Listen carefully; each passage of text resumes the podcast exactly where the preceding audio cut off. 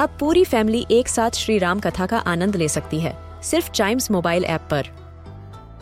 जानिए श्री राम के बचपन से लेकर दशानन वध तक का सफ़र। सरल रामायण, घर के सभी सदस्यों के लिए। आज ही डाउनलोड करें चाइम्स मोबाइल ऐप एप्पल या गूगल प्ले स्टोर से। हम बच्चों के बहुत सारे सवाल। क्या है उनके जवाब? कभी सोचा है?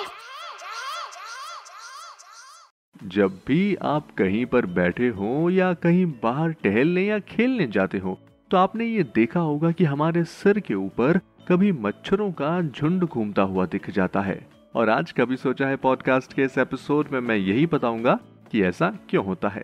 अच्छा मच्छर के अलावा कई और कीट पतंगे हैं जो सिर के ऊपर मंडराना पसंद करते हैं। बाकी कीटों का तो मालूम नहीं, लेकिन मच्छर एक खास साइंटिफिक वजह से आपके सिर पर मंडराते हैं। साइंटिस्ट्स की माने तो इंसान के सिर पर उड़ने वाला मच्छर फीमेल होता है, और इन मच्छर का हमारे सिर पर गोल गोल मंडराने के पीछे का सबसे मेन रीजन है हमारे शरीर से निकलने वाला पसीना और कार्बन डाइऑक्साइड।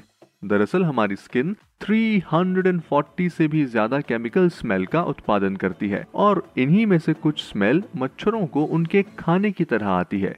इसीलिए उनमें से एक है CO2 और हमारे द्वारा छोड़ी जाने वाली कार्बन डाइऑक्साइड को मच्छर करीब 50 फीट दूरी से सूंघ लेते हैं और मच्छरों के शरीर पर एंटीना पर सेंसर लगे होते हैं, जो भोजन के सोर्स का पता लगाने में उनकी मदद करते हैं।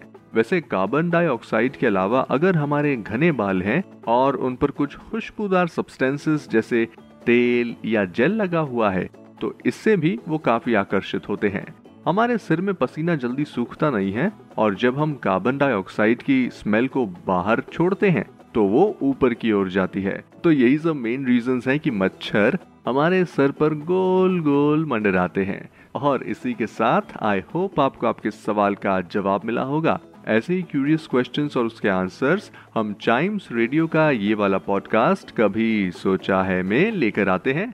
तो आप इस पॉडकास्ट को ज़रूर लाइक शेयर और सब्सक्राइब कर लें, ताकि आपसे इसका कोई भी एपिसोड मिस ना हो जाए। Till then see you and always keep chiming